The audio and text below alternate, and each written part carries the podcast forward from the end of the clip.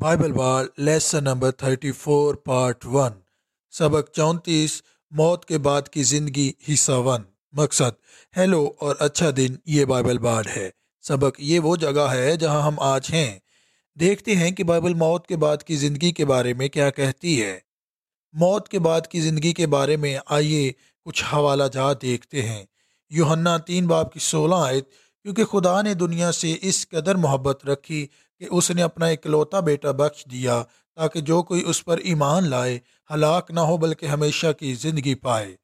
یوہنا گیارہ باپ اس کی پچیس اور چھبیس آیت، یسو نے اس سے کہا، قیامت اور زندگی تو میں ہوں، جو مجھ پر ایمان لاتا ہے، گو وہ مر جائے تو بھی زندہ رہے گا۔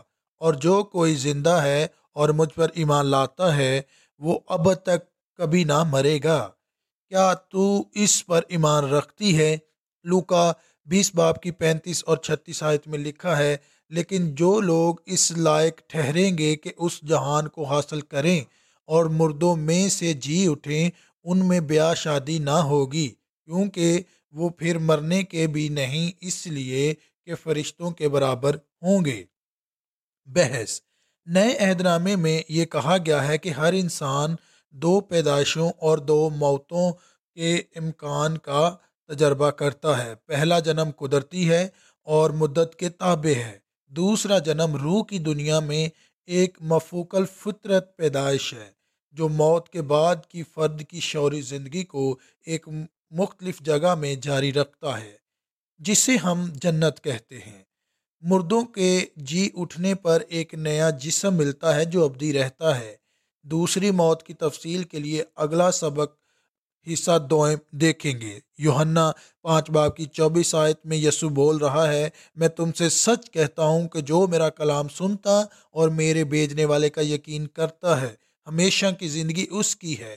اور اس پر سزا کا حکم نہیں ہوتا، بلکہ وہ موت سے نکل کر زندگی میں داخل ہو گیا ہے۔ تبصرہ، یہ وہ ترتیب ہے جسے یسو نے بیان کیا ہے۔ آپ اس کی انجیل سنتے ہیں اور اس پر یقین کرتے ہیں، آپ کو ابدی زندگی دی گئی ہے جو کبھی ختم نہیں ہوتی۔ صادق کے جی اٹھنے پر ایک نیا جسم ملتا ہے جو اب مرنے کے قابل نہیں ہے، لیکن ہمیشہ کے لیے زندہ رہتا ہے۔ دوسری یعنی ابدی زندگی حاصل کرنے کا خیال جو آپ شروع ہوتا ہے، دوسرے مذاہب کے نظریات سے بالکل مختلف ہے۔ یہ خیال کہ یہ ابدی زندگی انسان کی بجائے صرف اور صرف خدا کے کیے پر ایمان پر مبنی ہے رسومات اور اخلاقی یا مذہبی سرگرمیاں جو ایک شخص کرتا ہے، یہ غیر معمولی اور الگ مسیحی پیغام ہے۔ خلاصہ، ابدی زندگی کا یہ خیال خدا کے ساتھ صرف اس لیے ممکن ہوا ہے کہ یسوع ہمارے متبادل کے طور پر ہر مومن کے لیے گناہ کی معافی کا تحفہ حاصل کرنے کے لیے مرا۔ جیسے کہ پہلے اس بات کی تفصیل ہے، خدا پاک ہے۔ اگر ہم گنہ گار ہیں، اگر ہم گنہ گار ہیں، تو ہم خدا کے ساتھ ہمیشہ کے لیے نہیں رہ سکتے۔ لیکن ایک بار جب یسو مسیح ہمارے ایمان کے ذریعے ہمارا گناہ دور ہو جاتا ہے، تب خدا ہمیں اپنے بچوں کے طور پر ہمیشہ کے لیے قبول کرتا ہے۔ یہ بائبل کا پیغام ہے، یہ فضل کی انجیل ہے۔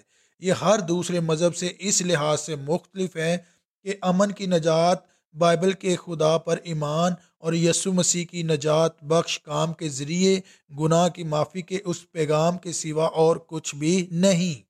کافروں کو یہ بات سمجھ سے باہر ہے، وہ سوچتے ہیں، کیا کسی مبود کو کسی مومن پر احسان کرنے سے پہلے کسی مذہبی سرگرمی کی ضرورت نہیں ہوگی؟ کیا آپ کیا آپ کو خدا سے کوئی فیض حاصل کرنے سے پہلے اپنے آپ کو پیٹنا، روزہ رکھنا، حج پر جانا، مذہبی خدمات میں شرکت نہیں کرنا چاہیے۔ اپنے اس خیال پر نظر ثانی کریں کہ بائبل کا خدا کیسا ہے۔ متن میں کہا گیا ہے کہ وہ اتنا پیار کرنے والا اچھا اور مہربان ہے کہ لوگوں کو ہمیشہ کی زندگی تحفے کے طور پر دیتا ہے۔ ان لوگوں کو جو صرف اس پر ایمان رکھتے ہیں، یہ تحفہ دستیاب ہے۔ نتیجہ۔ یہ بائبل بارڈ کے کام کرنے کا طریقہ ہے۔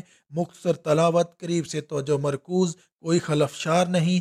Bible baud U S eight G mail dot com پر کوئی سوال یا تبصرہ بھیجیں، اس کا جائزہ لیا جائے گا۔